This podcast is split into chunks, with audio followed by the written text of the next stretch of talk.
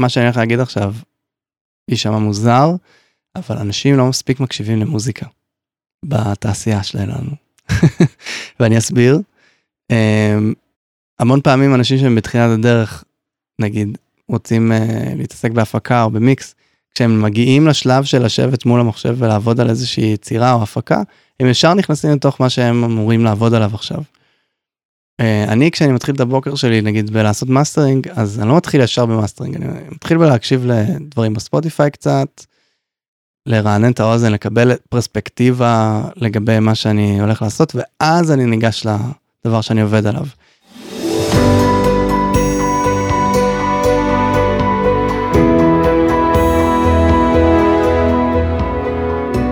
להצליח במוזיקה, פודקאסט אופטימי על קריירה במוזיקה, על שיווק למוזיקאים ועל איך לקחת את החלומות שלכם ולהפוך אותם ליום-יום שלכם.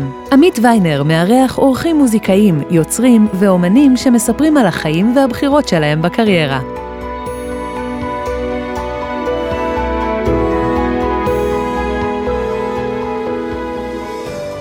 מתחילים. שלום לכל המאזינות והמאזינים, איזה כיף שאתם פה איתנו ויש לנו אורח מאוד מיוחד היום, ברוכים הבאים לעוד פרק של הפודקאסט להצליח במוזיקה, והאורח שלנו היום הוא לא פחות ולא יותר מאשר נועם לוינברג. תודה. מה העניינים? מה קורה? תודה שאתה מארח אותי אה, פיזית גם, שזה בכלל משנה את כל הסיטואציה והאווירה. אה, באופן כללי, תודה שאתה מארח אותי לפודקאסט. אה, פודקאסט נהדר, נהניתי להקשיב לפרקים הקודמים.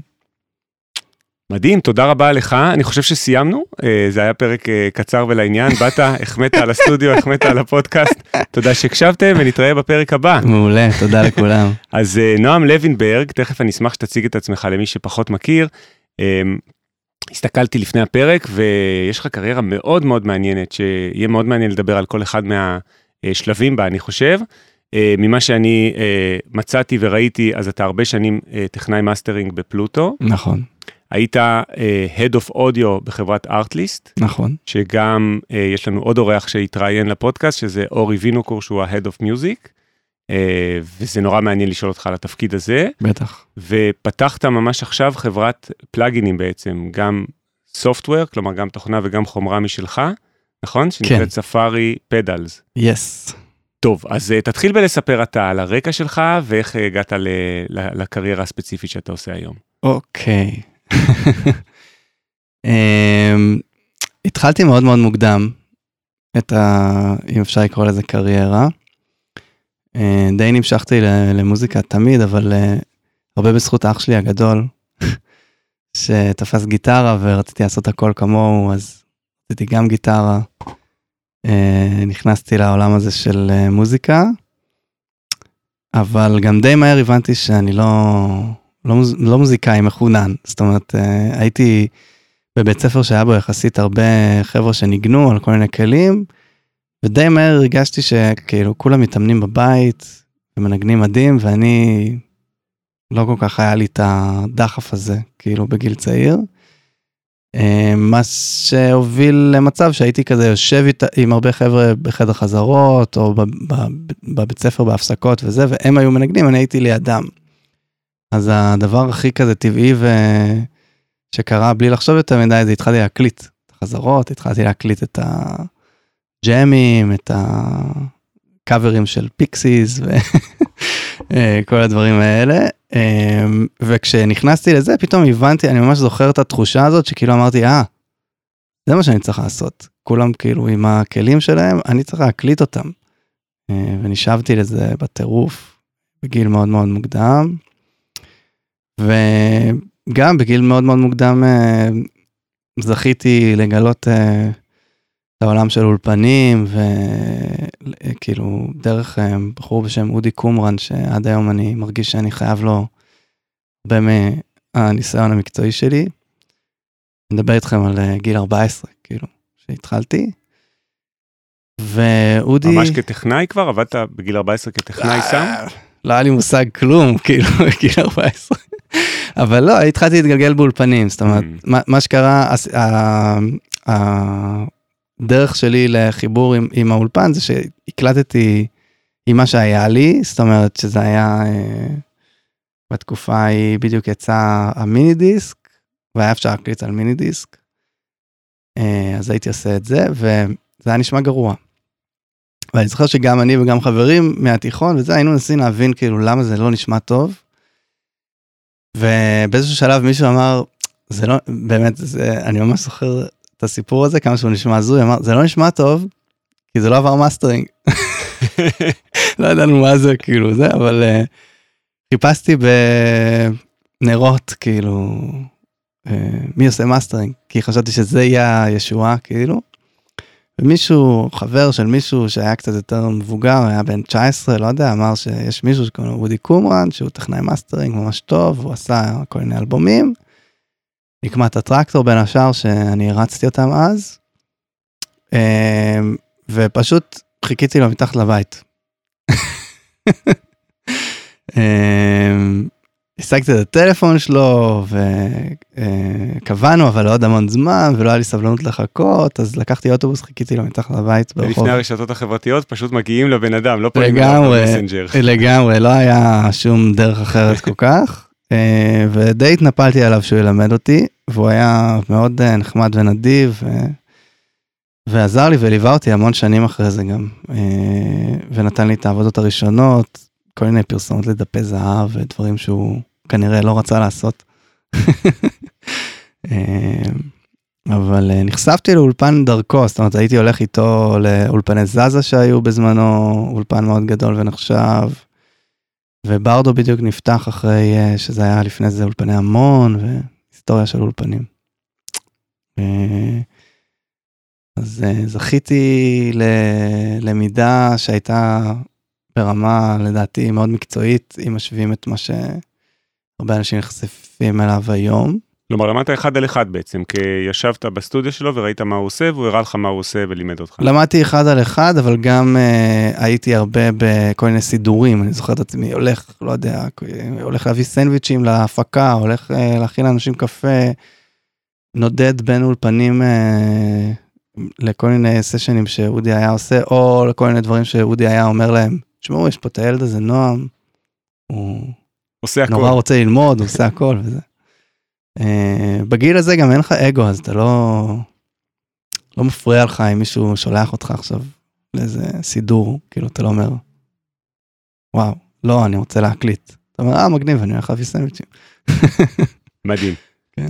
ואז התחלת, בוא נקפוץ כמה שנים קדימה, בטח. התחלת לעסוק בזה, איפה, בפלוטו פעם ראשונה?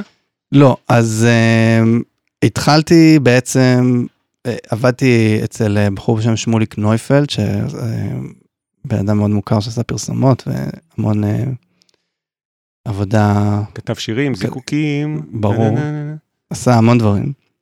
עבדתי אצלו קצת, והתחלתי להקליט המון פאנק רוק, שזה היה המוזיקה שהכי אהבתי אז, בבית שלי. פשוט הקלטתי מה שהיה, היה לי מיקסר מקי כזה קטן, ו...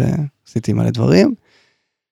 אה, משם זה לאט לאט התפתח והתחלתי להקליט הרכבי פאנקוק מחוץ לבית שלי אז כאילו בכל מיני אולפנים וזה ואז קיבלתי איזה טלפון שהעביר אותי להודו לשלוש שנים. זה סיפור בפני עצמו גם בזכות אודי. אה, היה איזה הפקה שרצו לעשות בהודו באולפן שהמנהל שלו היה ישראלי שגר שם וביקשו מאודי איזה המלצה. הוא אמר, תשמעו, אני לא יכול לנסוע, יש לי ילדים, אז היו לו ילדים קטנים. המליץ עליי, אני שבועיים אחרי זה הייתי על מטוס. ככה זה כשאין ילדים קטנים. ככה זה כשאין ילדים קטנים ואתה קלים. אומר כן להכל, כן. וואי, מדהים. ואז היית שלוש שנים בהודו? כן, זה התגלגל, אז uh, בהודו פגשתי בחור בשם יותם, יותם אגם, עוד טכנאי מאוד מאוד מוכשר ומדהים, שלפני זה עשה המון אלבומים, אה, יהודה פוליקר ו... אלף ואחת דברים אחרים. Um, והוא ניהל שם לייבל שנקרא earth sync שהתעסק במוזיקת עולם. והאמת שהוא הזמין, הוא הזמין אותי לשם בלי לדעת כאילו בין כמה אני וזה כי נראה לי אחרת הוא לא היה עושה את זה אבל uh, הזמין אותי לשם עבדתי שם עם uh, זמרת אמריקאית שבועיים תחת הלייבל הזה הוא לא היה וכשהוא חזר הוא הכיר אותי בעצם וראה שהלקוחה שמחה אני הייתי שמח, אז uh, הזמין אותי להישאר שם. איפה בהודו? בצ'נאי, שזה דרום הודו. עיר ממש קטנה של 14 מיליון איש. אז אתה חי שם שלוש שנים ועובד באולפן בהודו. אה, כן, זאת אומרת, זה התחיל באולפן, אחרי זה זה התגלגל, אה, קיבלנו הזמנה מחברה פורטוגלית שקוראים לה Loopmasters, שהיא ענקית, כאילו. כן. אה, אז היא הייתה עוד יחסית קטנה, והם רצו שנקליט לופים של מוזיקה הודית. אז אה, יותם די שלח אותי כזה להקליט מלא מלא מלא סמפלים אה, ברחבי הודו, וזה חלק גם גדול מהזמן שלי שהיה שם, זאת אומרת הייתי שם שנה וחצי במיליון אולפנים בקלקטה, בומביי, דלי, על הערף, כל מקום אפשרי שאפשר לחשוב עליו שם. וואו, חוויה מטורפת נשמע לי. זה היה מדהים, גם למדתי המון על, על הקלטה, כי אתה ניגש לכלים שאתה לא מכיר, אז אתה לא יכול להישען על דברים שראית או שאתה חושב שאמורים לעבוד. זאת אומרת, כשאתה ניגש למערכת תופים מערבית, אז אתה, אתה יודע ששמים kick mic ו snare mic ו overs, דה דה דה דה, ופתאום אתה מגיע לאיזה מקום ויש כלי שלא ראית בחיים, אז אתה צריך להקשיב בשביל Mm, להבין איך הבנתי. להקליט אותו בכלל, כאילו. Mm, אה, זה היה וואחד שיעור, ממש. מדהים. ואחרי הודו מגיע פלוטו או שעדיין לא? אחרי הודו, אז זהו, חזרתי לארץ, ודודו חוג'ה הוא מי שבנה לי את האולפן אה, לפני שעברתי להודו בכלל. אז אה, חזרתי לארץ וקיבלתי טלפון מדודו, שאמר, אה, תשמע, בונים אולפן ממש מגניב בארץ, וכדאי לך, כדאי לך לבוא. זה היה פלוטו, ובאתי עוד שזה ממש היה בבנייה. אה, די, תכלס די באותו יום התחלתי לעבוד שם, כי זה היה גם חיבור מדהים עם האנשים, כאילו גדי הבעלים של פלוטו בן אדם מדהים, וברק שעבד שם היה בן אדם מדהים. אה, גם הייתי נורא, זה כאילו התאים לי בול בטיימינג, כאילו היה לי הרבה מזל בחיים, עד כה. תגיד, ופלוטו, אז אה, יש בפודקאסט, אתה יודע, אורחים מהרבה מגוון של תחומים. היו גם כמה טכנאי mix ו mastering, אז כל מי שזה באמת מתעניין בתחום הזה גם יכול לחפש. היה פרק עם שלו אלון שעושה אה, mixing להרבה סרטים, עובד עם נטפליקס ודיסני. אה, היה פרק עם מאור אפלבאום שהוא גם טכנאי מאסטרינג. ומעניין אותי רגע שתספר למי שלא מכיר, נגיד פלוטו יכול להיות שלחלק מהאנשים לא אומר משהו, אז מה זה, זה האולפן. הכי גדול בישראל, נכון? כן, פלוטו זה הקומפלקס אולפנים אה, הכי גדול בישראל למוזיקה. זאת אומרת, אה, יש אולפנים גדולים אחרים, אבל הם יותר לוידאו או ל post production, אבל למוזיקה, אה, פלוטו זה האולפן הכי גדול בארץ, זה מין קומפלקס כזה בדרום תל אביב, שבעצם היחיד גם שבנו מאפס בשביל להיות אולפן. לא... היחיד? כן. וואו. אה, כלומר שממש הק- מהקירות ודרך הבנייה ממש זה נועד להיות בדיוק, בכל המובנים אקוסטית טוב ומיועד להיות אולפן. כן, לגמרי. ומי מקליט בפלוטו? ככה זרוק שמות לכל מי שלא יודע מה, מה קרה בפלוטו בשנים כולם, האחרונות. אה, כן, כולם הקליטו בפלוטו, אביב גפן, עידן רייכל, אה, תמיר מוסקת, אה, name drop. אה, רמי קליינשטיין, אה, לא דוד אוקיי, דור. כל סצנת המוזיקה. הישראלית שלא כן. מקליטים בבית או שאין להם אולפן ביתי, אה, עוד לי- אולי לפני גם הדור של האולפן הביתי. או חלק מפרויקטים, זאת אומרת, הרבה, הרבה מאוד מאוד נפוץ ללכת לאולפן גדול רק בשביל להקליט משהו אחד, זאת אומרת, סקציית מיתרים, או, סקס, או הקלטה של תופים, או משהו שקשה לעשות בבית. ואתה היום גם מלמד בפלוטו? Uh, אני חזרתי ללמד אחרי הפוגה של uh, שלוש שנים כשעבדתי בארטליסט, כן. אוקיי, אז עוד מעט נדבר גם על זה. אז אה, העבודה שלך בארטליסט, כן. אה, תספר עליה. אז בעצם היית שם אה, לתקופה שלוש Head of שנים. Audio, נכון? כן, כן. מה זה אומר? מה בעצם עשית? אמ, אוקיי, אז בגדול, אני הקמתי את המחלקת אודיו. אמ, לפני שאני הצטרפתי, היה שם אה, טכנאי מאסטרינג מאוד מוכר ומוכשר בשם ארן לביא. אמ, והוא עשה את כל המאסטרינג של הקטלוג. מי שלא מכיר את ארטליסט, אז אני אגיד על זה איזה מילה וחצי סתם שזה לא יהיה זר. אז ארטליסט זה בעצם אתר שהוא אה, אה, מאפשר לעורכי וידאו להוריד royalty free music, ויש להם גם סאונד אפקטים, וקטלוג מאוד נרחב גם של אה, תוכנות לעריכת וידאו, וטמפלטים, ופלאגינים, ומלא מלא דברים שעוטפים את העורך וידאו, עם כל מה שהוא צריך. ואני באתי עם רקע של, של מוזיקה, אה, אז אוטומטית חשבתי בהתחלה ש... כל העבודה תהיה מאסטרינג, אבל לאט לאט בעצם הבנתי שהעבודה שלי הייתה כאילו הרבה יותר רחבה מזה, שזה לדאוג לכל הצרכים של אודיו בחברה, שזה גם לדאוג ל streamer של האתר, ולדאוג ל sound effects שישמעו טוב, ולדאוג לזה שהלקוחות שאחרי זה משתמשים בזה מקבלים את מה שהם צריכים לוידאו שלהם. זה הרבה יותר מרק מאסטרינג. התחלתי לבד וזה גדל להיות צוות של עשרה אנשים. כשהצטרפתי לארטליסט היו בערך 70 עובדים והיום יש אה, קרוב ל-500 אני חושב. כן, אז מי שרוצה לחפש, ארטיסט זה בעצם חברת הייטק בתחום הזה של מוזיקה ווידאו, uh, שגייסה עשרות מיליונים ושווה המון כסף עם מיליוני לקוחות, זה חברה ישראלית uh, ממש מצליחה וגם ה-Head of Music בארטליסט, אורי וינוקור התראיין כאן. הוא חבר טוב ובן אדם מדהים. אז- לכם לשמוע את הפרק. אז בעצם התפקיד שלך היה שם בין השאר להקשיב לכל טרק שעלה לקטלוג של ארטליסט, או שחילקתם את זה ביניכם בצוות? לא, אז ככל שבעצם חברה גד, גד, גד, גדלה והצרכים של החברה גדלו, אה, זה מאוד מאוד התחלק, ובאיזשהו שלב אה, די, די הפסקתי לעשות את המאסטרים בעצמי, זאת אומרת, זה היה יותר צוות. כי היה עוד המון דברים שהיה צריך כאילו לנהל, שזה גם הצד של post production לפרסומות של ארטליסט, וגם כל ההקלטות של sound effects, וגם העבודה מול אה, הצוות R&D ו product, שבעצם על פיצ'רים חדשים, על מוצרים חדשים, על אלף ואחת דברים שקשורים לאודיו, שפשוט אנשים לא חושבים עליהם שקשורים לאודיו. וחייב להגיד שזה די שינה לי את העולם, זאת אומרת, השלוש שנים האלה היו למידה מטורפת של אה, עולמות חדשים, של הייטק ושל איך אנשים מסתכלים על משהו בזווית אחרת ממוזיקאים. וואו, מדהים.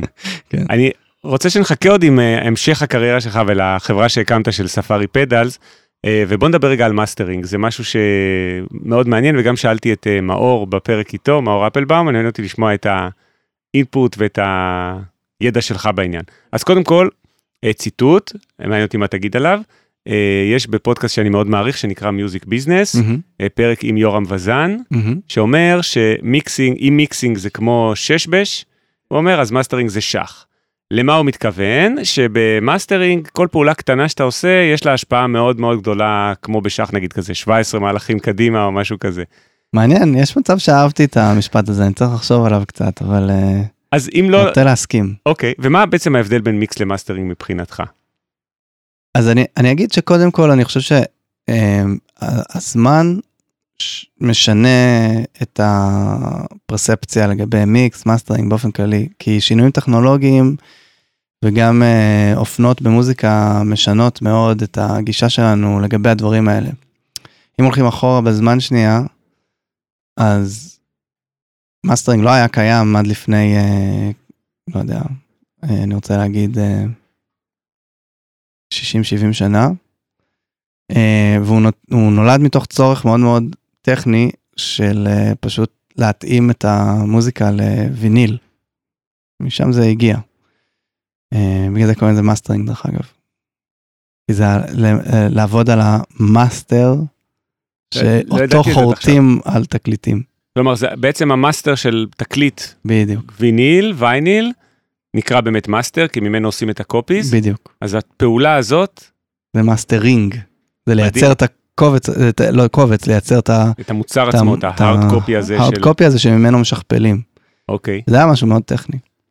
אבל אה, למה הלכתי כזה אחורה? כי אני חושב שאם עכשיו אני הולך קדימה רגע לעולם שאנחנו נמצאים בו היום, שלכל אחד יש מחשב ומגוון אפשרויות אינסופי, כאילו, ובתכלס, אם אנחנו כנים רגע, אז לכולם יש את אותם יכולות טכנולוגיות אה, אצלו בבית. זאת אומרת, מה שיש לך בבית הוא די שווה ערך למה שיש באולפן מאסטרינג, גם אם הוא נורא יוקרתי ויש בו מלא ציוד אאוטבורד אנלוג. בטוח לגבי זה? תכף כן. אולי אני אשאל אותך יותר לעומק, כי לא נראה, אוקיי, מהמם. תכף אני אבל אחפור איתך על העניין הזה, אני לא לא מרגיש שמה שיש לי אני מבחינת, מדבר במאקרו, אוקיי. כאילו אחרי זה, אולי המחשב יכול להיות אותו מחשב עם אותו CPU, אבל איכות הרמקולים, איכות האקוסטיקה, גודל החלל, אבל כל הדברים האלה. הם, הם, הם, הם משפיעים על, ה, על החוויה שלך בתור מאזין שעובד על החומר.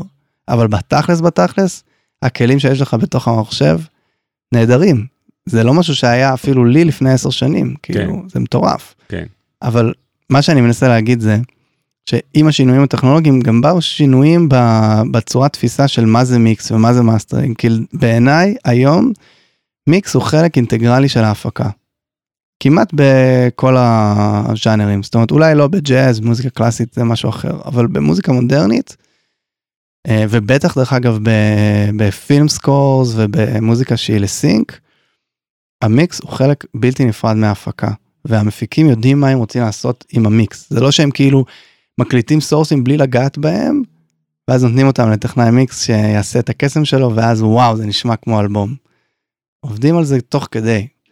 אז אני מרגיש שהמיקס הוא חלק כל כך אינטגרלי של ההפקה, שמי שעוסק במיקסים הוא בעצם בהרבה מובנים עוסק בהפקה. הוא מדבר עם המפיק על מה נכון ומה לא נכון לשיר.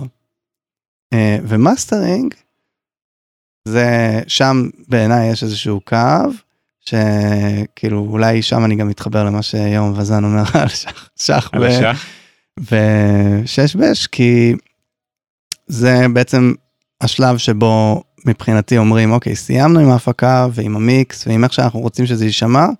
אנחנו רק רוצים שזה א' יעבוד הכי טוב בכל מקום שישמעו את זה.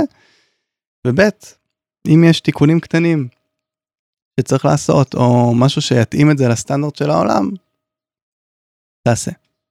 טוב רגע אני רוצה עוד שנעמיק בזה כן, יותר אבל uh, להסביר על שני מושגים שאמרת. סליחה. Uh, לא אני להפך אני ככה תמיד תופס היה לי גם uh, יש, יש אורח uh, מאוד מעניין שדיבר הרבה על ווב 3 ואמר שם ביטויים מפוצצים אז ממש פירקנו כל אחד וגם בפרק עם יחזקאל רז היו כמה ביטויים כמו פוטנציומטרים. הופה. כולם מוזמנים לשמוע. אז אמרת שני ביטויים שאני רק רוצה שנסביר אמרת מוזיקה לסינק. כן. אז רק תסביר במשפט אחד, מוזיקה ל sync. sync זה בעצם מונח שמשתמשים בו למוזיקה שאמורה להתאים לסרט או לוידאו, mm-hmm. למשהו שזז. כלומר, בגלל שעושים בעצם synchronization למוזיקה, בין אם הוידאו מסונכרן למוזיקה או המוזיקה מסונכרנת לוידאו, זה תהליך אה, שונה, אבל זה אה, בשני המקרים יש איזשהו סינכרון, אז זה נקרא מוזיקה ל sync. ומה זה source ים כשאמרת לוקחים source ים? source ים זה מקור, זאת אומרת אם אני עכשיו באולפן uh, מקליט uh, את המיקרופון שירה, אז בדרך כלל מה שקורה זה שאני מחבר את המיקרופון לכרטיס קול, שבתוך הכרטיס קול יש preamp, וזה ה source שלי זה source נקי אחר כך אני לפעמים משתמש בקומפרסור reverb בכל מיני אפקטים כדי לגרום לזה להישמע באיזושהי דרך שאני רוצה. source זה בעצם קובץ האודיו הנקי בלי כל ה processing שאפשר עוד לעשות. בדיוק. ובעצם אמרת וזה מאוד מעניין רגע לדבר על זה ולשמוע את דעתך זה אני אמרתי אמרתי לך שאני רוצה באתי ללמוד ממך אה, בעצם ברוב הסגנונות המוזיקליים אמרת חוץ מג'אז וקלאסי.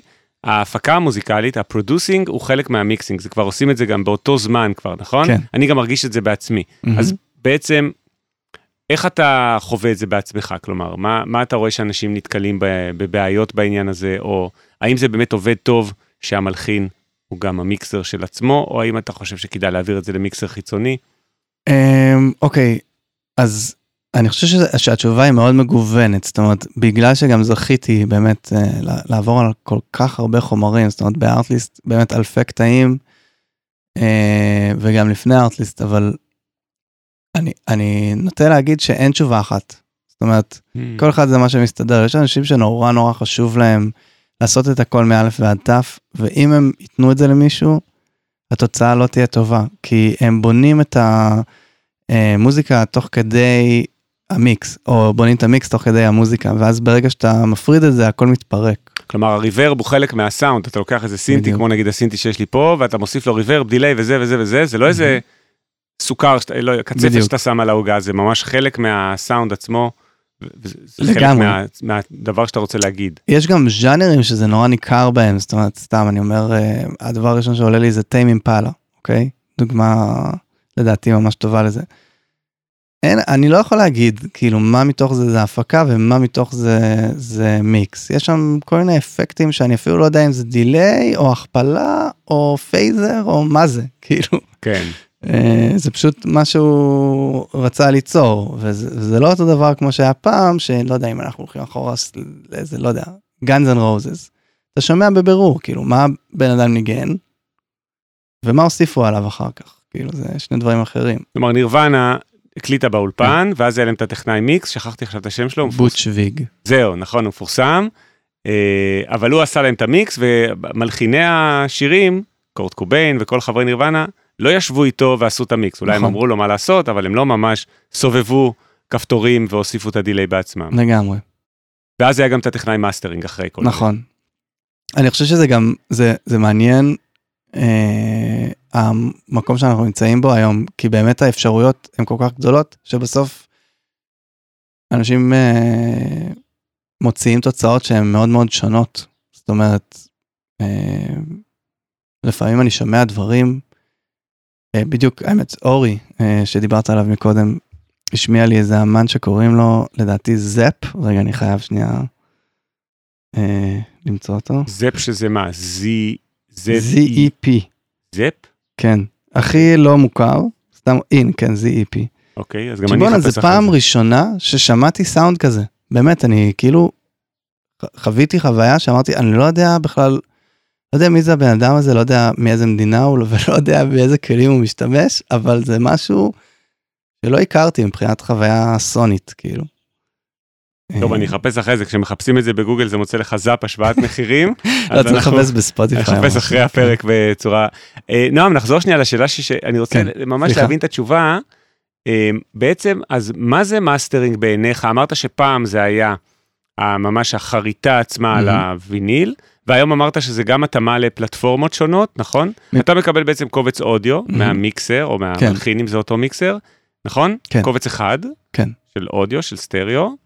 ומה אתה כטכנאי מאסטרינג עושה, או מה, מה בעיניך אתה צריך לעשות? אז קודם כל אני, אני מבקש בדרך כלל שני קבצים, קובץ אחד אה, עם הלימיטר, שלימיטר זה בעצם מה ש... אם אני ממש מפשט את זה גורם למוזיקה להיות חזקה או חלשה. אה, זה הדבר האחרון ששמים בדרך כלל בתהליך, אבל בגלל כל הדברים שאמרנו קודם, הרבה פעמים מפיקים וטכנאי מיקסים משתמשים בלימיטר תוך כדי העבודה. וכמו שמיקס זולג להפקה, אז גם מאסטרינג זולג למיקס הרבה פעמים. זאת אומרת, זה טוב בעיניך או שזה טעות? אני חושב שזה טוב. אני חושב שזה טוב כי זה שם איזשהו משקפיים ריאליות על, ה, על המיקס, זאת אומרת זה נותן להם איזושהי דוגמה מעשית לאיך זה הולך להישמע אחר כך. כי אם אתה לא עובד עם לימיטר אף פעם, ואני פעם ראשונה שם את זה במאסטרינג, אז הרבה פעמים יש איזושהי התנגשות אה, לא טובה, שכאילו מה שהם ציפו שיקרה לא קרה וקרה משהו אחר עם זה, שזה נמעך קצת ואיבד דינמיקה ולא לא מספיק אה, אה, אוורירי או נושם. אבל אה, אם אני חוזר רגע לשאלה שלך, סליחה, אני כל פעם אה, לא, הולך הכל למקום בסדר, אחר. גם לא צריך להגיד סליחה, הכל טוב. אה, אז בגדול מבחינתי התפקיד שלי זה לקחת את המיקס, וא', לעשות שינויים קטנים כדי שהוא באמת יתאים כמה שיותר לכל מקום אה, שהוא ילך אליו, שבהרבה מובנים זה באמת סטרימינג.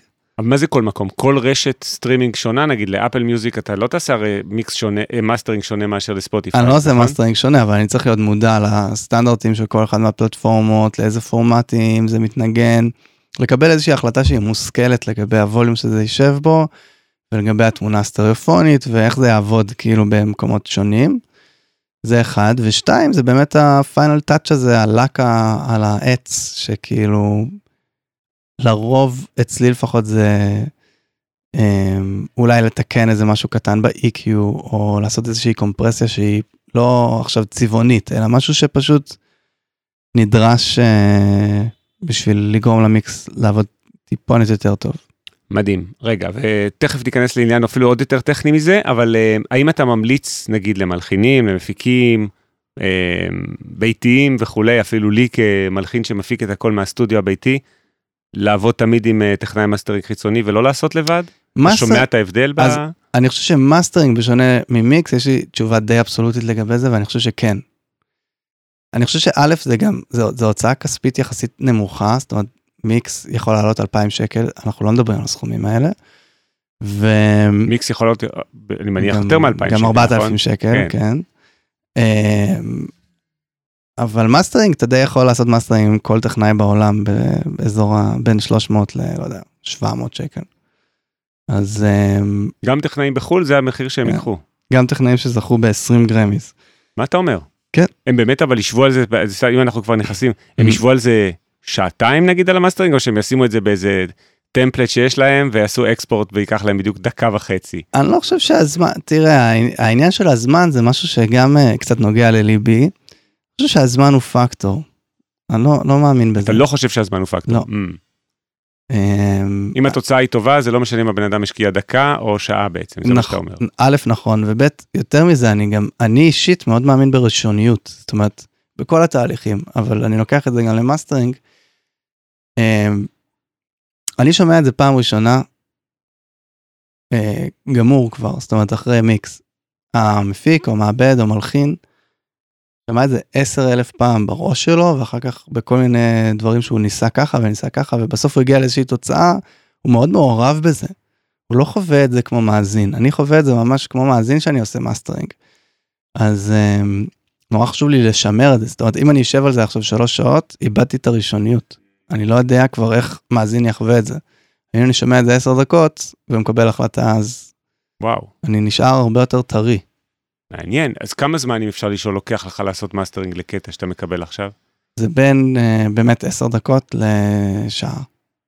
לא לוקח יותר משעה. הבנתי, כלומר השלוש, השלוש שעות בעצם כבר יעשו איזה מין redundancy כזה, זה יהיה כבר תהליך מיותר שיחזור על עצמו ואתה כבר תתקן דברים שקודם עשית, כן. אתה תחזור על, טעו- תתקן את הטעויות שכבר אתה עושה לאורך הזמן, זה מה שאתה אומר. כן, וגם אני חושב שבאמת כשאתה נוגע בכל השיר במכ... במכלול שלו, יש לך איזושהי אחריות לעשות תנועות מאוד עדינות וקטנות. Mm. אז אם אתה מתחיל זה לחפור האנלוגיה שם, של השח. לגמרי. אתה מזיז רק את הרגלי הזה, לא שכחתי איך קוראים לו, את ה... כל תנועה קטנה שאתה עושה היא משפיעה מאוד. אני חושב שזה משהו שהרבה פעמים אנשים מפספסים עם, עם הקטע של מאסטרינג, בהתחלה לפחות, שאתה אתה, אתה מקשיב למה שאתה עושה, במקום להקשיב למכלול. אני אתן דוגמה, אם אתה עכשיו מגביר נמוכים על, על, על כל השיר, אתה מקשיב עכשיו לנמוכים, כי אתה כאילו בפוקוס על האזור הזה. כי אולי אתה חושב שאין אין מספיק אה, נמוכים בקיק, או לא משנה מה, בס. אה, אתה מקשיב לאזור הזה, אבל ככל שעובר הזמן, אני יותר ויותר באדיטיוד של דווקא, לא משנה מה אני עושה, לנסות להקשיב לא, לאזור אחר. זאת אומרת, אם אני מגביר או מנמיך את הנמוכים בשיר, אני מנסה להקשיב דווקא לתדרים של ה mid range והגבוהים, ולראות איך, איך זה משפיע עליהם. מעניין. אתה לא מקשיב לפעולה שעשית, אלא ל- למה היא גורמת לשאר הדברים, הפרמטרים והאלמנטים בשיר. בדיוק, שזה מעניין. זה משהו שבאמת, ככל שיש יותר ניסיון, אני מרגיש שאנשים יותר עושים, ואנשים שהם בתחילת הדרך הרבה פעמים מפספסים את זה. זאת אומרת, אותו דבר אני, אני תמיד אומר לאנשים על uh, מיקסים, um, אני לא לוחץ על סולו. כשאני אני הפסקתי למקסס, אבל כשהייתי ממקסס, לא הייתי לוחץ על סולו אף פעם. כחוק, כאילו. מה אתה אומר? כי בשביל מה לי זה יכול להקשיב לשבור לאנשים הרבה דעות קדומות של לא לעשות אף פעם סולו, כלומר, בשביל מה להקשיב לקיק בנפרד, אם אף אחד חוץ ממך לא הולך להקשיב לקיק בנפרד? זה רק ישבש לך את ה-state of mind, זאת אומרת, אתה תחשוב שעשית קיק נורא נורא יפה, אבל אז שתשמע אותו עם כל השיר, לא בטוח שהוא יסתדר. וגם בטוח שאיבדת מהאובייקטיביות שלך, זאת אומרת, אתה לא רוצה שיר עם קיק מדהים, אתה רוצה שיר שמרגש, שמפעיל משהו אצל מישהו שמקשיב לו. שמע, זה מעניין, זה באנלוגיה, מטאפורה כזאת, זה בעצם איך שאני רואה את התפקיד של מוזיקה בסרט, או התפקיד של כל אחד מהצוות בסרט. כלומר, אם המוזיקה תהיה, אה,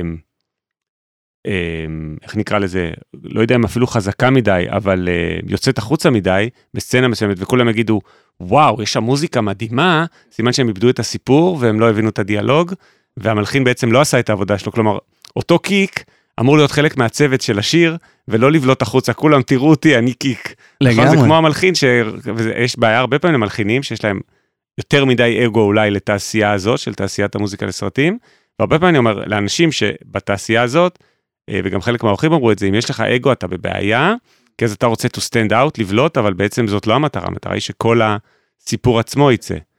כן, זה מעניין, זה גם משהו שלי לקח הרבה זמן ללמוד uh, בתפקיד שלי בארטליסט, כי הייתי חדש בתחום הזה באמת של מוזיקה לסרטים או מוזיקה לוידאו באופן כללי, ומה שאתה אומר מאוד מאוד נכון. Um, ואני חושב שגם בתחום של, זאת אומרת, של סאונד, של מיקסים, של מאסטרינג, יש איזשהו learning curve של להבין את זה, שבסופו של דבר, אם אתה עושה מוזיקה שמיועדת ל sync, שמיועדת ל... ל visuals, אז כ default, אתה חייב להשאיר שם מקום. חייב לתת ל... אה, לש- לשאר הדברים איזשהו אוויר לנשימה, מקום שיהיה גם לדיאלוג ול sound effect ולדברים אחרים, וזה גם בא לידי ביטוי במאסטרינג ובמיקסים. נכון, כלומר לא כל שיר בעצם מתאים ל sync, או לא כל קטע מוזיקלי גם מתאים ל sync, כן. צריך שיהיה לו את ההתאמה גם במובן הזה שהוא משאיר מקום לעוד משהו לקרות. ואני מרגיש גם ב sync וגם במוזיקה שהיא למוזיקה, כאילו, ש... ש... מסחרית? מסחרית, אבל אני מרגיש שבאופן כללי, אנשים ש... שטובים בלחן ובעיבוד, מנגישים את, ה... אה, את ההפקה ואת הלחן ואת העיבוד של מה שהם עושים למטרה הזאת. זאת אומרת, אה, אם אני מקשיב להאנס זימר, שאני זוכר שבתחילת הדרך בארטליסט אה, נורא כזה ניסיתי להעמיק במוזיקה של כל הסרטים, של זה, של אינספשן, אני זוכר שזה העיף לי את המוח, כאילו שהקשבתי לזה פתאום. וזה היה נשמע שממש באינסטרומנטציה ובדרך ההבעה שלו, כאילו עם המוזיקה, הוא, הוא לא רק השאיר מקום, הוא יצר איזושהי תחושה שאתה כאילו רואה את ה visuals במוזיקה, אתה מבין מה אני אומר? זה נשמע Mm, שהמוזיקה קצת... עצמה היא תיאורית כזאת, כן. וויזואלית במובן מסוים, שאפשר לדמיין שעכשיו אתה רואה איזה מרדף של מכוניות, בדיוק. ועכשיו אתה רואה איזה מין אה, הר מושלג כזה, משהו אפי מאוד. כן. שזה... אז תראה, האנס זימר, עוד לא הצלחנו לה, להביא אותו פה ל- לפודקאסט, הוא באמת אחד האורחים היחידים שאנחנו עדיין אה, אה, מוצאים את הקושי, בעיקר להביא אותו לגבעתיים, זה הבעיה. כן. זהו, באתי להגיד, הוא ענה, אבל הוא לא פנוי להגיע לגבעתיים. למרות שאמרתי לו שיש לי חניה כפולה בגבעתיים, כמו לכל אה, אורח. אה, עכשיו אני רוצה לשאול אותך משהו ממש טכני, אז אה, אם אנחנו מאבדים פה את המאזינים, תעשו skip 15 שניות קדימה, הופה, למי שזה טכני מדי בשבילו, אבל זה משהו שאני חושב שאותי הוא מאוד מעניין, ושאלתי אותו גם את מאור, אפלבאום, אה, על מה שנקרא עוצמה, Integrated LUFS. אוקיי. כל מי שהולך לאיבוד, אולי אתה תסביר טיפה, אבל מי. שממש זה טכני מדי, קפצו 15 שניות קדימה, אנחנו לא נעלב. רגע, חכה, אוקיי, עוד לא שאלתי את השאלה. תכף אני אשמח שתסביר רגע מה זה Integrated LUFS, בכיף. אבל השאלה היא כזאת. אז יש את ה- מה שנקרא הסטנדרט של ספוטיפיי, שמה שהם אומרים שזה במינוס 14, מהמם, ההמלצה שלהם. תכף לא, אתה תגיד כן, את דעתך. אוקיי, וקראתי ממש לפני חודש, אתר שנקרא Mastering the Mix, שעשה בדיקה, אה, סטטיסטיקה של כל השירים הכי מוצלחים בספוטיפיי של 2022, ואם ההמלצה אמרנו של ספוטיפיי הייתה מינוס 14, אז הוא גילה ככה, הממוצע מינוס 8, שמונה, באתי להגיד. בדיוק, לא כלומר, ראיתי את הכתבה. מינוס 8 אבל- שזה בעצם הרבה יותר חזק, כן. ככל שזה יותר קרוב לאפס זה יותר חזק, והשיר הכי מצליח בספוטיפיי, הארי סטיילס, היה מינוס 5. חמש, כן. כלומר, מאוד מאוד לאוד בהיעדר מילה אחרת בעברית. אז תסביר רגע ותגיד גם מה דעתך על כל הסוגיה הזאת. אוקיי, אפשר לעשות, אני יכול לעשות פרק שלם רק על LUFS. מעולה, קבענו, שבוע הבא, פרק נוסף. אני, אני אתן טיפונת רקע, כי לא, לא נתת אז, אני אתן טיפונת רקע על מה זה LUFS אה, באופן כללי. זה בא דרך אגב מסרטים. זה סטנדרט שהגיע בשביל לעשות standardization בבתי קולנוע, משם זה הגיע. אה, עד שהמציאו את LUFS, שזה לא כזה מזמן, כאילו משהו כמו עשר שנים, היה לנו מדד של RMS, ש-RMS הוא רגעי. מה זה אומר שהוא רגעי? אה, הוא יכול למדוד שנייה וחצי. אז הוא יכול לתת איזשהו ערך, להגיד אוקיי זה חזק, זה חלש, אבל זה מבוסס על שנייה וחצי. עכשיו תחשבו על זה בקונטקסט של שיר של ארבע דקות. אז מה זה עוזר לי? כאילו אני רוצה לדעת מה העוצמה הכללית של השיר הזה, תן לי איזשהו ממוצע, סוג של רייטינג, שהשיר הזה הוא חזק מאוד, חזק בינוני, לא כזה חזק, מאוד דינמי, כאילו. אז LUFS אה, נותן את התשובה הזאת כי הוא הראשון שבעצם מודד את ציר הזמן בנוסף ל-RMS הממוצע של זמן אה, רגעי. והוא ממש מודד את העוצמה הממוצעת של שיר שלם של שלוש דקות. כן, לא רק זה, גם הם הכניסו לתוך זה את ה Munson curve, שזה בעצם אה, הדרך שהאוזן שלנו מזהה תדרים בצורה שונה. כי אה, level, בכבוד, קדימה. לא, אני טועה, אני שואל את עצמי אם זה... אם זה יהיה ממש קורס מאסטרינג. כאילו. אה, אבל לא, אני אתן, אני אתן איזה משהו נחמד שלא קשור למאסטרינג, זה סתם מעניין. תחשבו על זה, אה, אמבולנס, שזה אחד הסאונדים הכי לא נעימים שאפשר לחשוב עליהם. נכון. הוא באזור התדרים של ה high mid. תדמיינו עכשיו אמבולנס באותו ווליום עם סאבים. מדהים, האנס זימר, זה לסרטים. לא, לגמרי, אבל למה? למה עשו אמבולנס עם תדרים כאלה היי מידיים? כי זה משהו שמעורר אצלנו בגוף סכנה, זהירות, היי אלרט, כאילו אנחנו, זה משהו שאנחנו שמים לב אליו מאוד. והמנסון קרב זה איזושהי אה, EQ שבעצם ציור כזה שמראה לנו בעצם איזה תדרים באוזן ובמוח שלנו אנחנו שומעים בדגש יותר חזק ואיזה פחות. אז אה, באמת מיד ריינג' והיי מיד זה האזור שאנחנו הכי רגישים אליו שימו לב שזה גם הקול שלנו בערך בדרך כלל הוא באזור ה mid range. ובכי של תינוק, אתה גם הורה לילדים קטנים. בכי של תינוק זה ה high mid בדיוק כמו אמבולנס. בכי של תינוק שומעים גם מבית ליד, זה אבולוציונית, הכינו אותנו לזה שכשהתינוק קם בלילה בוכה, אנחנו תמיד נתעורר. אי אפשר, אם היה בוכה בסאבים, אף אחד לא היה בא אליו. לא, זה, זה בדיוק העניין, אז, אז זה לא נכון למדוד אה, עוצמה של level באשר הוא. כי סאבים באותה עוצמה של היימיד, זה לא נותן לנו את אותה תחושה. ולכן ב-LUFS הם מודדים את זה עם המנסון קרב שנותן את היחסיות המדורגת לאזורי תדרים שאנחנו שומעים יותר בחומרה במרכאות ופחות בחומרה. כלומר אינטגרייטד LUFS מתייחס גם לאיך שבסוף זה נשמע באוזן ובמוח בדיוק. האנושי ולא רק איך שזה במחשב או ברמקול בעולם הפיזיקלי לגמרי. או הדיגיטלי זה ממש העוצמה ה-perceived כאילו איך שהיא נתפסת במוח האנושי בצורה ממוצעת. לגמרי אמרת את זה מאוד יפה Um, עכשיו לענות על השאלה שלך. כן, אז מה זה המינוס 14 ולמה אנשים לא עומדים בזה ולמה השירים כל כך חזקים בספוטיפיי בעצם? אז בעצם כשנולד העניין הזה של סטרימינג עם ספוטיפיי, היה להם בעיה. מה הייתה הבעיה? שמוזיקה מדורות שונים היו ב-level שונה. אז אם מישהו רצה לשמוע ביטלס ומיד אחרי זה שיר טראפ של האנה מונטנה, לא יודע, של קרדי uh, בי, אז um, הוא היה חוטף חתיכת uh, מהלומה. אצבע אוזן באוזניה, כן. נכון. אז הם ניסו למצוא דרך לפתור את זה והם פתרו את זה בעזרת normalizing, שזה בעצם אומר שכל השירים בפלטפורמה מנורמלים למינוס 14 ובגלל זה הם ממליצים לכולם לעבוד במינוס 14. אבל זה טעות בעיניי, כי אני חושב שמעבר לנורמליזציה, בסופו של דבר כל ז'אנר של מוזיקה אמור להישמע באיזשהו perceived loudness אחר. זאת אומרת, אני בתור מאזין, אוקיי, אני לא רוצה להתחרש, אבל אני כן רוצה שכשאני שומע מטאל, אני אחווה איזושהי דחיסות ותחושת אנרגיה יותר חזקה מאשר שאני שומע באך, כאילו. אז um, אני תמיד אומר שלדעתי הדבר הנכון לעשות זה להתייחס לשיר ולמה שמתאים למוזיקה ואנחנו נמצאים גם חשוב להגיד בעידן שמאפשר כן לעשות דברים עם יותר דינמיקה זאת אומרת אני לא אומר שהכל צריך להיות מינוס חמש. Uh, אני אומר שבסופו של דבר אפשר לשרת את השיר יותר היום מאשר מה שהיה אי פעם כי אם הולכים אחורה בזמן אז הסיבה שהיה בכלל עניינים עם זה זה כי לא היה נורמלייז בספוטיפיי ולא ביוטיוב ולא בשום מקום.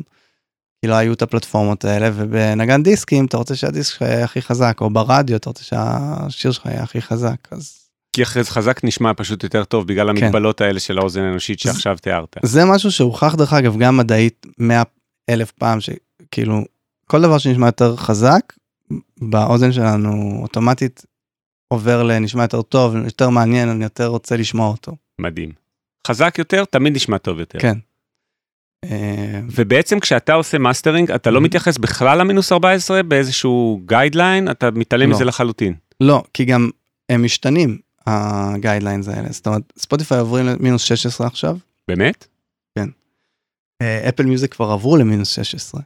ואני מאמין שהכל ירד בסוף למינוס 24 דרך אגב שזה הסטנדרט של טלוויזיה. וואו. כי אז זה יאפשר בעצם לכל הפלטפורמות uh, לעבוד חלק, בין אם זה עם, ש... עם מוזיקה, בלי מוזיקה, עם וידאו, בלי וידאו. לא משנה איפה זה יהיה, זה פשוט יהיה נורא נוח לכולנו, כאילו אם זה יהיה במינוס 24. רגע, אבל תסביר שנייה טכנית לכל מי שעוד נשאר איתנו ולא עשה סקיפ על החלק הזה. כשהארי סטיילס, ה mastering engineer שלו, כן. עשה את השיר במינוס 5, נראה לי מינוס 5.8 integrated. כן. זה אומר שבספוטיפיי, כשיש normalize, כן. ספוטיפיי אה, מנמיך את זה ב-9 dB כרגע, כן. כדי להגיע חזרה למינוס 14? כן, אבל זה לא משנה את העובדה שהתחושה שאתה מקבל היא עוצמתית. אה, ואני מוכן אה, לשים על זה הרבה כסף, שכנראה שהמיקס של השיר הזה היה כבר במינוס חמש. זאת אומרת, מי שקיבל לעשות לזה את המאסטרינג, כנראה פשוט לא הנמיך את זה. זה לא שהוא, לא שהוא הגביר את זה למינוס חמש. אנשים חושבים שכאילו במאסטרינג עושים את ה-level, אבל בעולם המקצועי, אה, ב-level ים הגבוהים, בדרך כלל ההחלטה הזאת כבר מתבצעת בתהליך המיקס. כי הוא חלק, כמו שאמרת קודם, מההפקה ומהסאונד של האומן ושל השיר, שבמקרה הזה זה סאונד מאוד דחוס, כן. ועם טווח דינמי בעצם, dynamic range מאוד קטן. עוד משהו ששווה לשים לב אליו זה שבאופן כללי כאילו זה נורא מעניין. שהמון פעמים הפקות שהן מאוד מאוד גדולות ועוצמתיות וחזקות הם דווקא האלה שהן הכי מינימליסטיות באינסטרומנטציה. נגיד אד שירן זה דוגמה ממש טובה של זה של אה, איך קוראים ללהיט הזה? Shape of You, Shape of You. שהייתה עליו תביעת זכויות יוצרים, שבסוף אד שירן זכה. כן.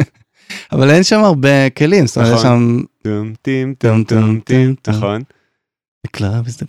נכון. נכון, זה איזה חמישה כן. instruments כזה. ודווקא הדברים האלה זה מה שהכי קל או הכי כאילו אה, מתבקש לשים אותם בעוצמות מאוד חזקות. האמת שזה הגיוני, אם אתה חושב על יצירה קלאסית, אתה יודע, אני הולך ממש אחורה, מאלר, כשיש לו תזמורת של 130 נגנים, ויש שם מקומות של חליל סולו. בדיוק. תחשוב מה הטווח הדינמי בדיוק. בין 130 נגנים שמנגנים, לחליל או לטימפני סולו פתאום. זה בדיוק העניין. אין ו- דרך להגיע למינוס 5 פה באינטגרייטד LUFS. אין דרך להגיע למינוס חמש זה גם לא נכון לעשות את זה. לא ו- תצליח, אומר שהחליל יישמע כמו 130 כן. נגנים כשהוא מנגן לבד. לא ובאמת במוזיקה קלאסית זו דוגמה מצוינת. ל... אה, הס- הסטנדרט במוזיקה קלאסית זה הרבה יותר נמוך ממינוס 14. זאת אומרת מינוס 19 מינוס 20 לפעמים. כי אתה רוצה שיהיה את המרווח הזה זאת אומרת בין החליל לאחד למאה נגנים שמנגנים אחר כך. מעניין, וגם מוזיקה בשנות ה-70 אני חושב, נגיד אם אתה לוקח לד זפלין, Stairway to Heaven, שמתחיל שם עם הגיטרה סולו, נכון. לאט לאט נבנה, ואז יש את הקליימקס הגדול של השיר, אז אם אתה Mhm. לוקח את ה integrated LUFS של השיר כולו, זה בטח גם מאוד נמוך, מאוד בטח נמוך. מינוס 20 ואפילו פחות, לא? במקור, בלי ה remastering version. אני לא יודע, מעניין. ניחוש, הייתי מנחש שזה בערך בטח מינוס 16 או משהו כזה. כאילו בעצם ככל שיש אה, שינויים בתזמור, בוא נגיד את זה ככה, נגיד בתוך העיבוד, מתחיל בגיטרה סולו כמו בלד זפלין, מתווסף חליל, מתווסף קול, ואז מתפוצץ ל- להרכב רוק, ואולי אפילו עם תזמורת, אם זה הרכבים תזמורת, אז ככל שיש לך טווח יותר גדול בתזמור, בעצם ה dynamic range שלך הוא יותר גדול, כן, נכון? כן, אתה יכול עדיין למעוך, זאת אומרת, אפשר אם- עדיין יהיה למעוך את אם כל זה? אתה מגיע בקצה לסתם למינוס 3, אז עדיין הממוצע יהיה, לא יודע, מינוס 7, מינוס 8. Mm. זה פשוט ממוצע. אז זה בעצם יותר תלוי סגנון ולא זה יותר בהכרח... צל- סגנון, אבל תקשיב רגע למה, כאילו, תחשוב על מה שאמרתי רגע, בעצם, אם אתה נמצא בסגנון מוזיקלי ובשיר שההפקה שלו היא מינימליסטית, כמו נגיד הזה של אד שירן, שהוא די מתחיל, מסתיים ובאמצע הוא כל הזמן מבחינה דינמית אותו דבר, אתה יכול להגיע ל-LUFS הרבה יותר גבוה בלי לגרום נזק, כי הממוצע שלך הוא לא עובר את המינוס חמש, כי הוא, כל השיר הוא בערך במינוס חמש, אבל אם אתה עכשיו לוקח משהו שכאילו הפזמונים או, או איזשהו אזור בשיר מלאים באינסטרומנטציה ואז אזורים אחרים פחות, אז אתה תגרום לנזק מאוד גדול אם אתה תרצה להגיע לממוצע של מינוס חמש, כי זה אומר שהחזקים צריכים להיות מינוס שתיים, שזה כאילו הבנתי. להתחרש. ולכן אמרת שהשיר הזה של הארי סטיילס כנראה כבר בתהליך המיקס, בדיוק, בגלל המבנה שלו, העיבוד, כמות הכלים, כנראה כבר היה קרוב למינוס חמש הזה. נכון. שמע, מדהים, אז בוא נעשה רגע recap על הדבר כן. הזה, לכל מי שחזר אלינו אחרי חמישה סקיפים, Welcome back. אה, אז בעצם יש את ה guidelines האלה של אה, Integrated LUFS, אבל אתה כטכנאי מאסטרינג מקצועי בעצם לא מתייחס אליהם בכלל. אני אתייחס אליהם במובן שאני, אני שוב אומר, אני חייב לדעת ולהבין בזה, ולהכיר אה, איך, איך נשמע מינוס תשע ואיך נשמע מינוס שבע על, על שיר מסוים. זאת אומרת, אני מרגיש שזה בהרבה מובנים אה, שפה, בדיוק כמו שתווים זה שפה, בדיוק כמו שתדרים זה שפה. זאת אומרת, כשאני אומר 100 הרץ, יש אנשים שזה לא יגיד להם כלום. מה זה אומר? יש אנשים שיכולים כבר לשמוע את, את התדר הזה בדמיון שלהם, אז זה אותו דבר עם LUFS. ואתה לא תלך עכשיו ותגביר שיר שאתה עכשיו עושה לו אה, mastering, Mm. אם הוא במקרה מינוס 18, אתה תגיד זה יישמע חלש מדי, אתה לא תעשה את זה רק בגלל המספר.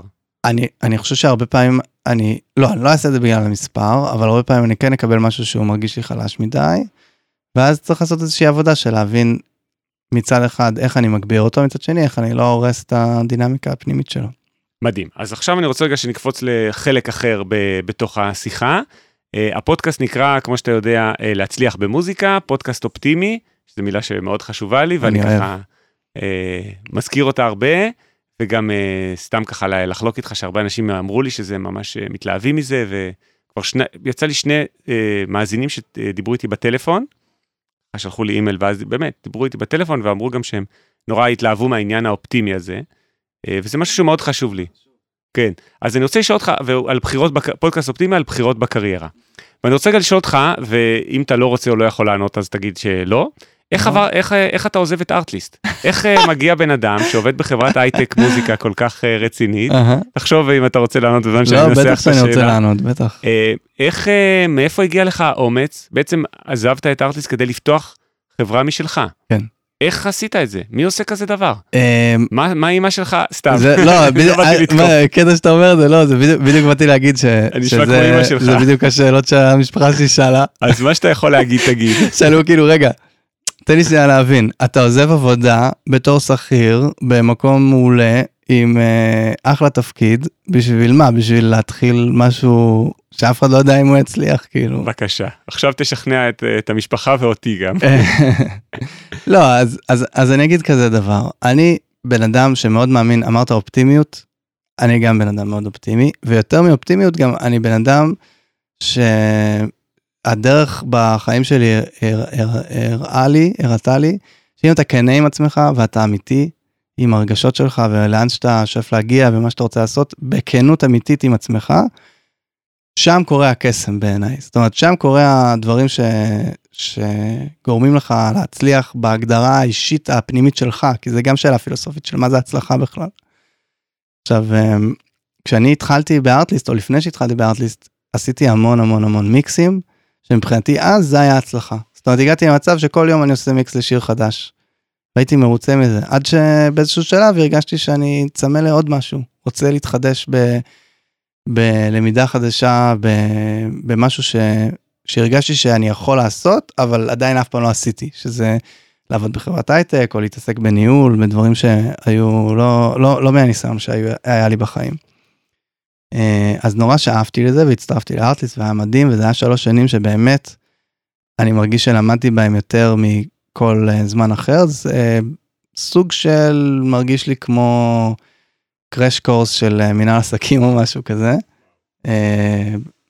בין שאר הדברים, זאת אומרת, ו- וגם חייב להגיד שאני לא עוזב בשום אווירה רעה, אני, אני מת על האנשים שעובדים שם, מעריך את החברה הזאת מאוד, אני חושב שהם עוד יגיעו הרבה יותר רחוק מאיפה שהם היום, ואני חושב שיש שם אה, באמת אה, צוות מאוד מאוד מוכשר אה, ומסור וחכם, כאילו, אבל, ופה מגיע אבל, הרגשתי שהגעתי לאיזשהו קצה של אה, דרך. זאת אומרת, הרגשתי שהקמתי את את המחלקה הזאת של האודיו והיה לי מאתגר ומעניין, אה, ועשיתי המון דברים בדרך, אבל הייתי מוכן לאתגר הבא. ובהתחלה חשבתי שאולי האתגר הבא יגיע מתוך החברה, זאת אומרת איזשהו תפקיד חדש או משהו אחר. אה, וככל שעבר הזמן, חלחל לי שהאתגר הבא זה לשלב את כל הדברים שלמדתי בארטליסט, עם כל הדברים שלמדתי לפני הארטליסט, ועם כל השאיפות והכל, וללכת לדרך חדשה לגמרי. ונכון שזה משוגע ולקפוץ למים בלי לדעת כלום, אבל אמ, סתם אני אשתמש באיזה משפט שאשר ביטנסקי פעם אמר לי, שמי שלא יודע מי זה אשר ביטנסקי, הוא אחד המנהלים ועוסקים במוזיקה הכי מוכרים בארץ, הוא ניהל את אה, כוורת ואחינועם ניני ואיזבו ואלף ואחת דברים אחרים. אה, ואנחנו בקשר, הוא בן אדם מקסים.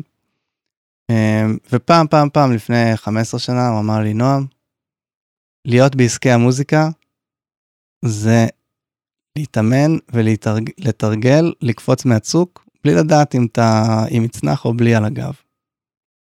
ואני באמת מאמין בזה. זאת אומרת, אה, אתה צריך, צריך לזוז לפי תחושה, ואני הרגשתי משהו מאוד חזק לגבי להתחיל את החברה הזאת של הפלאגינים. יכול להיות שאני אכשל, אבל גם מזה אני אלמד משהו. מדהים, ואני חושב שאת המשפט הזה של אשר, שמעתי אותו גם אומר, הוא התארח לפני כחודש, כלומר, אה, אנחנו מקליטים עכשיו את הפודקאסט במאי 2023, יכול להיות שמישהו שומע את זה גם ב-2030, ואז כבר הטלוויזיה הסטנדרט זה מינוס 30 LUFS. לא, ואז הוא אומר, ואז הוא אומר, אה, וואי, נכון, הכל במינוס 24. נכון, לגמרי, זה הכי מעניין יהיה. ואשר אמר את זה בכנס שהיה למוזיק, מוזיקה וטק. אה, באמת? כן, הוא אמר משפט דומה. בהקשר גם של אלבומים, ואני חושב שזה באמת נכון גם בהקשר של גם של אלבום וגם של track מוזיקלי, וגם שלי נגיד כמלחין שעושה הרבה מוזיקה ל sync, אתה אף פעם לא יודע, uh, אתה קופץ, אתה שם את השיר שלך ואתה מקפיץ אותו מהצוק, אתה לא יודע עד כמה הוא יצליח, אתה לא יודע איזה track יהיה מוצלח, אתה לא יודע איזה סרט אפילו יהיה מוצלח. גם לדיסני ולמרוויל אין את הנוסחה, לפעמים הם טועים, היה להם את האבנג'רס שמאוד הצליח, ולאחרונה יש להם כמה סרטים שפחות מצליחים, וזה באמת זה, אני חושב שזה... גם משהו דרך אגב שאשר אמר לי שהוא נורא ליווה אותי, זה, הוא אמר, הוא אמר על עצמו שהוא אמר אני אף פעם לא יודע, הוא אמר רק מישהו עם הרבה ניסיון יודע שאי אפשר לדעת בתחום הזה כלום. יפה. משפטי חוכמה של אשר, יש לו הרבה כאלה. ככל שיש לך יותר ניסיון אתה מבין שאתה לא יכול לדעת מה הולך להיות. בדיוק, זה במיוחד במוזיקה, זאת אומרת אני הייתי בחדר הרבה פעמים שאמרו שמשהו הולך להיות להיט ואף אחד לא שמע אותו. וואו. והייתי גם כמה פעמים שחשבו שזה סתם עוד איזה אלבום וזה הפך ללהיט די מטורף. מדהים. אז אתה בעצם החלטת לעזוב אה, את ההייטק, לפתוח חברת אה, הייטק משלך או סטארט-אפ משלך. כן. אז בוא תספר על זה, זה נקרא Safari Pedals, נכון? נכון. ויש לכם כמה פלאגינים, או לך בעצם, זה אפילו לא לכם, תכף כן. תספר, שגם ה graphic user interface שלהם, ה GUI, נראה משוגע לגמרי, תודה. וגם מה שהם עושים נראה נורא מעניין, ממה Yeah. שהסתכלתי, לא, עדיין לא הורדתי לשימוש, איזה דמו או משהו כזה, אז אה, תספר רגע, מה, מה, מה אתה עושה בחברה? אז um, בגדול, ה vision שלי, אני נורא נורא אוהב uh, פדלים של גיטרות. תמיד אהבתי, יש לי אוסף די uh, גדול. ותמיד השתמשתי בזה למיקסים, השתמשתי בזה הרבה פעמים להקלטות. הרגשתי שיש משהו בפדלים שהוא הוא מייצג המון דברים שאני אוהב במוזיקה. יצירתיות וחשיבה out of the box כזה, ולפעמים יש איזה פדל, אתה מחבר ואתה בכלל לא יודע מה הוא עושה. Q-Tron, מה זה Q-Tron? כאילו זה שם חדש. זה, זה פדל נורא מפורסם של Electro-Harmonix. שהם עושים כמה דברים בו זמנית כזה, in the box כזה? כן, אז ה vision שלי לחברה באופן כללי זה לקחת את הרעיון הזה ולממש אותו באזורים שעדיין אין את הדבר הזה. זאת אומרת, בתור, שוב, טכנאי מיקסים, נורא נורא אהבתי להשתמש בפדלים של גיטרה, גם לדברים שהם לא לגיטרה, אבל זה קצת מורכב לעשות טכנית, כאילו. אה, וגם זה לא תמיד נשמע הכי טוב, זה פשוט נורא יצירתי. אז אני רציתי לייצר אה, כלים שא', בעצם מעצימים את התחושת אה, יצירתיות, ומשהו שאתה מסתכל עליו, כמו שאמרת, הוויזואליות שלו כבר אומר לך כזה, צחק איתי, תהיה שובב, תעשה משהו חדש, כאילו כזה. אה, וגם מבחינה אה, טכנית בפנים, קורים, כמו שאמרת, המון דברים, זאת אומרת, לא רציתי לייצר קומפרסור שיש לו attack ו release ו makeup gain. מהסיבה שיש כבר המון כאלה, זה הסיבה שלא... יש המון כאלה והם בדרך כלל לא משתמשים בהם ככלי יצירתי אבל הם לא מוגדרים ככלי יצירתי מראש זאת אומרת אז, אז אני חשבתי על משהו שהוא יותר uh, מיידי. Um, אז יש את ה Gorilla Drive שזה זה overdrive עם איזשהו EQ בפנים uh, שלדעתי עובד מדהים על, על כלים נמוכים אבל גם על דברים אחרים.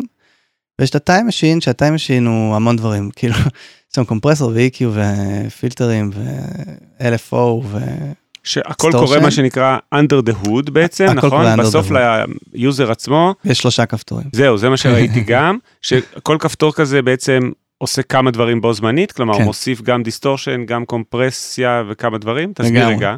אז, אז בעצם uh, ב Time Machine יש input, output וקומפרסור, וכשאתה מסובב אותם, uh, קורים כל מיני דברים מאחורי הקלעים, זאת אומרת Mm. יש uh, הרבה, הרבה פעולות שקורות, זה גם הזה שיש בו את הפי- השנים, בדיוק, נכון? וזה עובר בין שנים. תסביר את זה לבח- רגע. אתה יכול לבחור, אתה פשוט יכול לבחור פילטר, כאילו אפשר לחשוב על זה כמו פילטר של אינסטגרם, יש 50's, 60's, 70's, 80's, שזה השנים בעצם, שנות זה ה-50, השנים. שנות ה-60, וניסיתי בעצם לייצר איזושהי תחושה של איך, איך זה נשמע אם אתה שם את זה בפילטר כאילו של 50's או פילטר של 60's.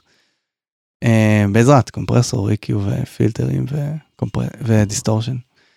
אה, ושוב, זה כלי נורא יצירתי אני מרגיש, כי אתה יכול אה, בשנייה כזה לשים אותו על איזשהו, לא יודע, סט תופים או לופ של סינטי או פסנתר, ותוך רגע אתה, אתה מקבל איזשהו, איזשהו תגובה ממנו. בניגוד למכשיר שהוא טכני יותר, כמו איזה קומפרסור עם כל הפרמטרים, אתה צריך רגע לחשוב כזה, רגע, אני רוצה העתק מהיר או איטי, מה מתאים, כאילו, אתה יודע. כלומר, זה בעצם, אה, אפשר להגיד בתור התחלה כלי לחובבנים בטוח, אבל mm-hmm. גם למקצוענים, לחובבנים במובן הזה שהם לא צריכים להבין בכל פרמטר של הקומפרסור, כן. אלא פשוט לקבל סאונד יותר טוב. נכון. ולמקצוענים לתת משהו דווקא חדש שיפתיע אותם. אה, בדיוק. זה מעניין, זה, האמת שמאור אפלבאום, mm-hmm. שגם התראיין פה באחד הפרקים הקודמים, אתם יכולים לחפש, יש לו גם כמה כלים כאלה שהם גם פלאגינים וגם הארדוור. נכון. זה אבן. זה אובן, בדיוק, התנור. אני משתמש בו המון. אז האמת שהוא סיפר על אלן מיירסון שעושה את המיקסינג כן. להאנס זימר שבהוליווד אה, סרטים עושים, אה, הוא אומר שהוא שם על כל אה, instance שלו, על כל track, את ה Oven. שזה בעצם הוא משתמש אבל באותו דבר, כלומר הוא בא לטכנאים המקצוענים, mm-hmm. אה, וב Oven יש גם כמה כפתורים שהם לא כאלה, יש burn וכל כן. מיני כאלה. נכון. כלומר, זה, וזה, וזה מעניין דווקא, זה מין, גם דיברתי איתו על זה בפרק, כל מי שרוצה יכול לחפש. זה גם איזשהו כלי, גם כלי שיווקי קצת לפלאגין עצמו, של משהו ש, שלא קיים, ולא עוד EQ או עוד קומפרסור, לא, לא שיווקי קצת, זה כלי שיווקי. אה, וגם להפתיע, כלומר לקחת את המקצוענים וקצת לעשות להם, אה, לזרוק אותם פתאום ממה שהם רגילים. נכון. ולחובבנים זה ברור שזה מתקשר מאוד טוב, כי הם עוד לא יודעים את כל הפרמטרים של קומפרסור. גם באמת יש שם דברים ש... זאת אומרת, שתמיד רציתי לעשות, או שדברים שהייתי עושה הרבה פעמים בשילוב של כמה כלים, אבל אם אתה רוצה להכניס אותם לכלי אחד עם כל הפרמטרים, אז אתה מסיים עם, אה, אתה יודע, פלאגין שיש בו 70 כפתורים, כי נגיד כשמסובבים את ה input ב Time Machine, אז גם מופעל saturation שזה דיסטורשן עדין כזה, וגם זה מפעיל קומפרסור עם attack ו release מסוים, ואחר כך זה משתנה לאחד אחר, ויש שם LFO שמשפיע על האינפוט ל-EQ, כאילו זה, זה מורכב מה שיש שם מאחורה. ולהיות מסוגל מבחינתי כשאני עכשיו עובד על איזשהו שיר להיות מסוגל לסובב כפתור אחד ולקבל את כל הדברים האלה ביחד זה די מטורף. Mm. גם טכנולוגית דרך אגב זה משהו שלא כזה מזמן אה, רק התאפשר זאת אומרת אם היית רוצה לבנות פלאגין כזה לפני 10 שנים. good luck with that. בגלל כוח העיבוד mm-hmm. של ה-CPU בעצם. כן. אז אה, מעניין אותי מה אתה חושב ראיתי פעם איזה טוטוריאל ביוטיוב על אה, פלאגינים מישהו אמר שזה סוג הפלאגינים של הדור הבא, כלומר, לגמרי. לא עוד EQ שעושה אמ, אימול, אימולציה מה שנקרא, mm-hmm. מחכה איזה הארדוור משנות החמישים, כי כבר עשו את כל אלה מלא, נכון. ולא עוד EQ רגיל, פשוט סתם, עוד EQ, עוד קומפרסור, אלא פלאגינים כאלה שבכפתור אחד, או כמה כפתורים בודדים, יש כמה כאלה היום, שכזה עושים לך לפעמים בשילוב של AI כזה, כן. כמו Gullfoss נגיד. נכון. שעושים כמה דברים בו זמנית, אתה לא בדיוק יודע מה הם עושים, נכון. אתה יכול לקרוא ב manual. וגם אז אתה לא בדיוק מבין. וכמו שאתה אומר, לא בטוח שאתה אפילו רוצה לדעת, אתה עושה כן. עכשיו אה, אה, מיקס או מאסטרינג, ואתה מסובב כפתור וקורים הרבה דברים בו זמנית, ואתה פשוט שופט אם זה נשמע טוב או לא. לגמרי, אני חושב שבאופן כללי תמיד, אבל היום יותר מאי פעם, כאילו, מקום שלנו במיקס ובמאסטרינג, זה בעיקר להביע דעה. זאת אומרת, אוי, אני אוהב את זה, אוי, אני לא אוהב את זה. זה עשה טוב לשיר, זה לא עשה טוב לשיר. והכלים האלה באמת מאפשרים אה, להתמקד בזה ולא להתמקד בפרמטרים שהם אולי קצת יותר טכניים ולפעמים גם מסיחים אותך מזה. Mm. אם אני יודע ש... זאת אומרת, אני בחיים לא הייתי מגביר אה, מתוך בחירה, לא יודע, 600 הרץ. כי זה, לא יודע, באינסטינקט, כאילו, זה, אבל אם יש פלאגין שכתוב uh, grit ואני לא יודע מה זה ואני מרים את זה, זה נשמע לי טוב, וזה 600 הרץ, אז כאילו, הצלחתי לעבוד על עצמי. יפה. אמ, ואלה כלים שמבחינתך מיועדים, הפלאגינים האלה כן. של החברה, mm. אה, אז רק נגיד את השם שוב, זה בעצם Safari Pedals, נכון? נכון. אני גם אשים ב description קישור כמובן. מדהים. וזה פלאגינים שמבחינתך משומשים למאסטרינג, למיקסינג או גם וגם?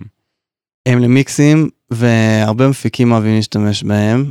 אה, שוב, כי בשנייה אתה יכול להגיע לאיזשהו סאונד, לא תמיד אתה רוצה להתעמק עכשיו בקומפרסור או ב-EQ בשלב הזה של ההפקה. אמ, ובעצם, אני לא יודע מתי יצא הפודקאסט, אבל שבוע הבא, שזה סוף מאי, 2023, אה, יצא ריברב חדש, שהוא גם אה, די מהפכני במה שקורה שם מאחורי הקלעים. אמ, ואחרי זה גם יהיה limiter שאני ממש עובד עליו עכשיו. מדהים, אז מי ששומע את זה כבר בטוח יכול לחפש את זה, גם yes. את הפלאגין החדש.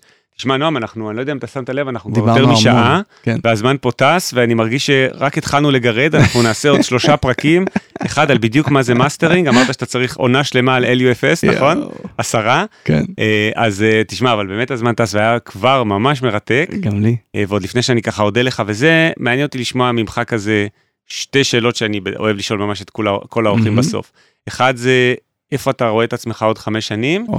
למרות שממה שהבנתי כבר מהאופי שלך, אי אפשר לדעת, יכול להיות שתקים עוד חברה ויכול להיות שיקרו עוד המון דברים באמצע. קשה. היית שלוש שנים בהודו, שלוש כן. שנים בארטליסט, כל שלוש שנים זה שינוי מאוד מאוד רציני. כן, זה די נכון. uh, קשה לי להגיד.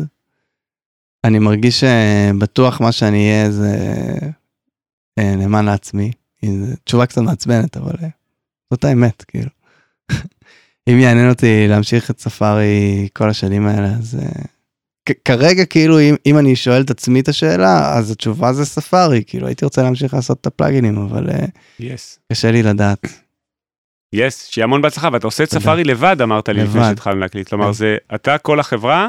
אני כל החברה בינתיים זאת אומרת אה, אני כן אה, הייתי רוצה זה לא איזה קונספט שכאילו החלטתי עליו זה פשוט כורח. start small ולגדול ככל שזה מצריך. לגמרי.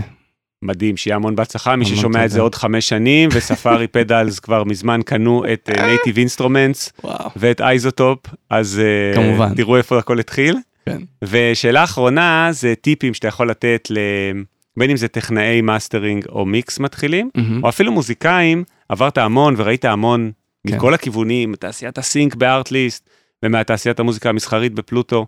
Uh, כמה טיפים שאתה יכול לתת לקריירה במוזיקה בין אם זה ספציפי לאנשים בתחום הזה של סאונד, mm-hmm. או יותר כללי לאנשים בתעשיית המוזיקה. אז יש לי שני, שני טיפים. אחד, זה, אני חושב שמה שאני הולך להגיד עכשיו, יישמע מוזר, אבל אנשים לא מספיק מקשיבים למוזיקה בתעשייה שלנו. ואני אסביר. Um, המון פעמים אנשים שהם בתחילת הדרך, נגיד, רוצים uh, להתעסק בהפקה או במיקס, כשהם מגיעים לשלב של לשבת מול המחשב ולעבוד על איזושהי יצירה או הפקה, הם ישר נכנסים לתוך מה שהם אמורים לעבוד עליו עכשיו. אה, אני כשאני מתחיל את הבוקר שלי נגיד בלעשות מאסטרינג אז אני לא מתחיל ישר במאסטרינג אני מתחיל בלהקשיב לדברים בספוטיפיי קצת.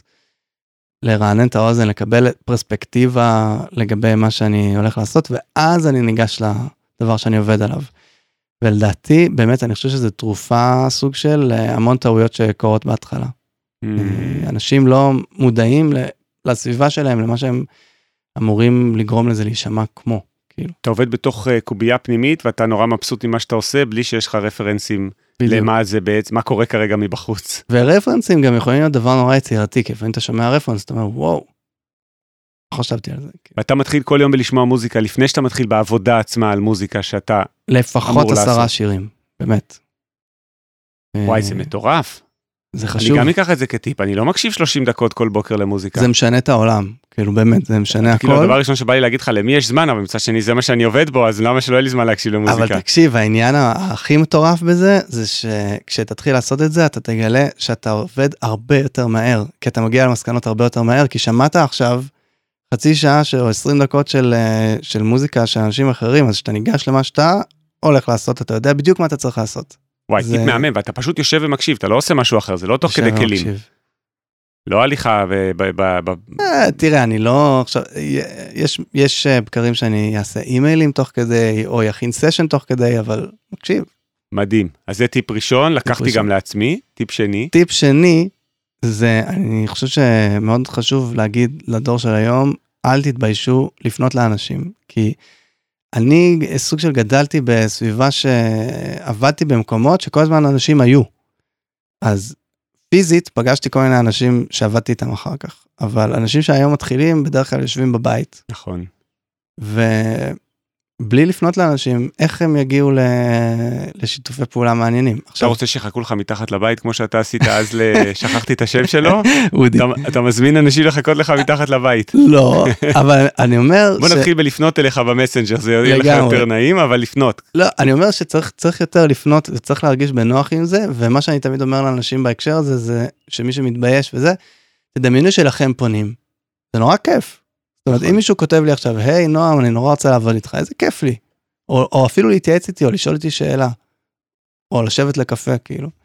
ואני חושב שאנשים בתחילת הדרך צריכים יותר לעשות את זה, יותר להרגיש בנוח עם זה, להפעיל את השריר הזה ולשלוח הודעות ומיילים.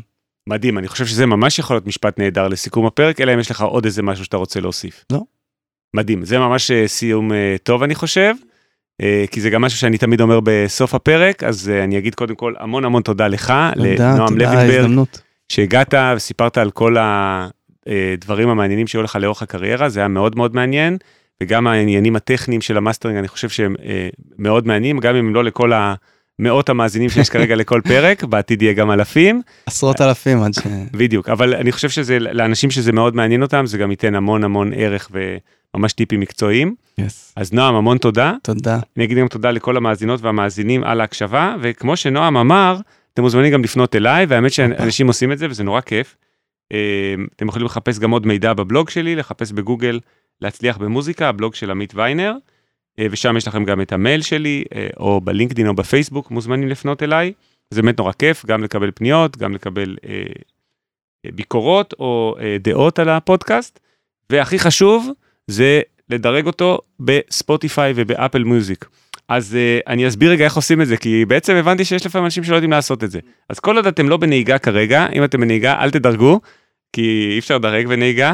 אם אתם עכשיו בדיוק סיימתם לנהוג, או אחרי שתסיימו לנהוג, אז uh, בעצם הולכים ל... Uh, בתוך הפרק עצמו אי אפשר לדרג, צריך ללכת לעמוד הראשי של הפודקאסט, ואז למעלה יש uh, סימן של כוכבים, שם תלחצו על מספר הכוכבים שאתם חושבים שמגיע לפודקאסט, לדעתי הוא מתחיל בחטא. אה, ובאפל מיוזיק אפשר, אפל פודקאסט בעצם, שזה גם אפל מיוזיק, אפשר גם אה, לכתוב review, אה, ממש בעברית. היה אחלה פודקאסט, נהניתי מאוד, או לשאול שאלות לגבי ה integrated LUFS, זה יהיה מעניין מאוד לראות שם. מדהים. זה. ואפשר גם לפנות לנועם, נכון? בפייסבוק בטח. או בלינקדין? בטח, אפשר לפנות אליי גם uh, מייל, פייסבוק, אינסטגרם, איפה שתרצו. יאללה, מדהים, היה שיחה מדהימה, נועם, תודה, ונגיד לכולם, נתראה בפרק הבא. תודה. יאללה, ביי. ביי.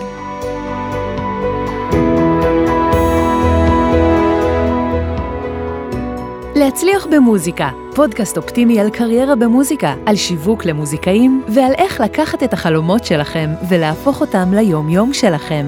עמית ויינר מארח אורחים מוזיקאים, יוצרים ואומנים שמספרים על החיים והבחירות שלהם בקריירה.